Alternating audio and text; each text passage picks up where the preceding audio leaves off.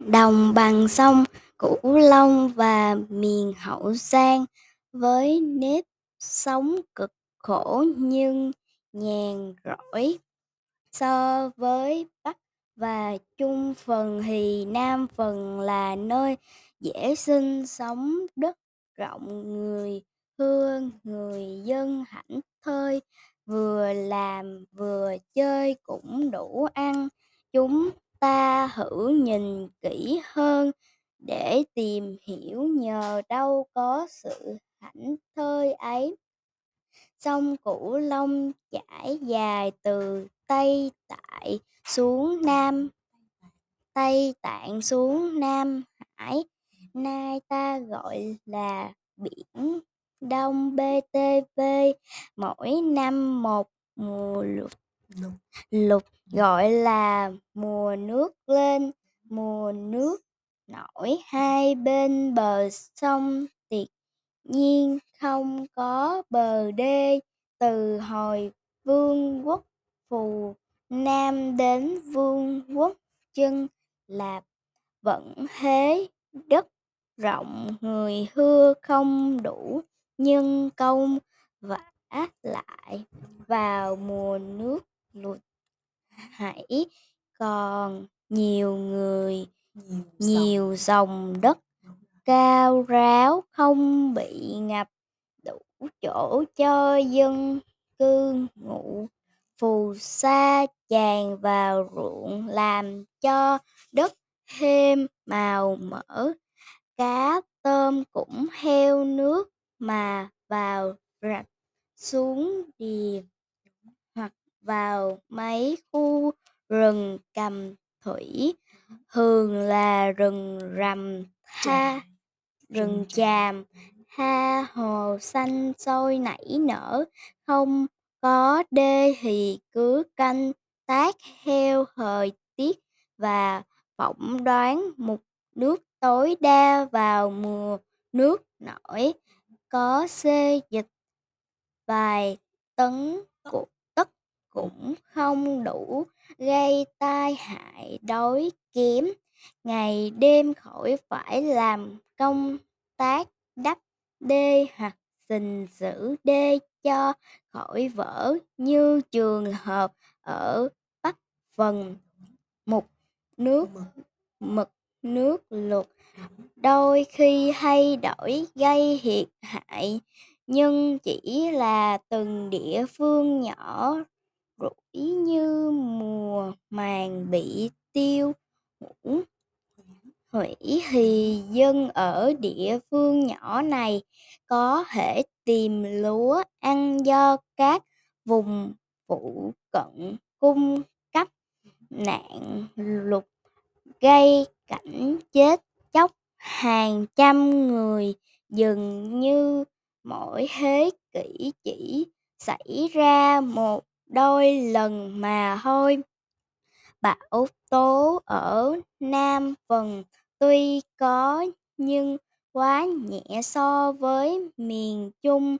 Đại khái khi cần nhắc lại những thiên tai hạn hán, đồng bào ở Nam phần chỉ biết dẫn chứng trận bão lụt. Năm Giáp Thìn 1904 gây thiệt hại cho tỉnh Gò Công hoặc nạn cào cào chỉ xảy ra một lần ở Gò Công vào năm Ất Tỵ 1905 năm. Sau cũng ở Gò Công xảy ra nạn bạc đồng trời cứ nắng suốt, mùa mưa lúa không cấy được, nước dưới sông không lớn, không ròng đã khỏi gìn giữ tu bổ bờ đê, người dân lại được nhẹ công việc.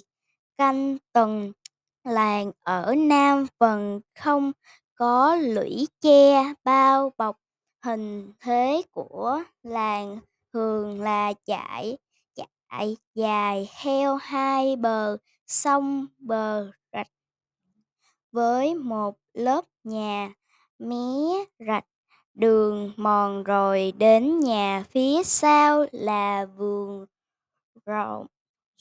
Rồi ruộng chỉ ở nơi ngã ba sông hoặc ngã tư thì nhà cửa mới đông đúc hơn chở hành những chợ nhỏ ranh giới của làng thường hay đổi.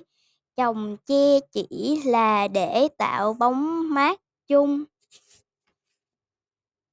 Quanh nhà có thêm vật liệu dùng vào việc lặt vặt thế thôi, vả lại không tài nào canh phòng nổi một làng dài bảy tám cây số, ngàn hoặc dài hơn nữa.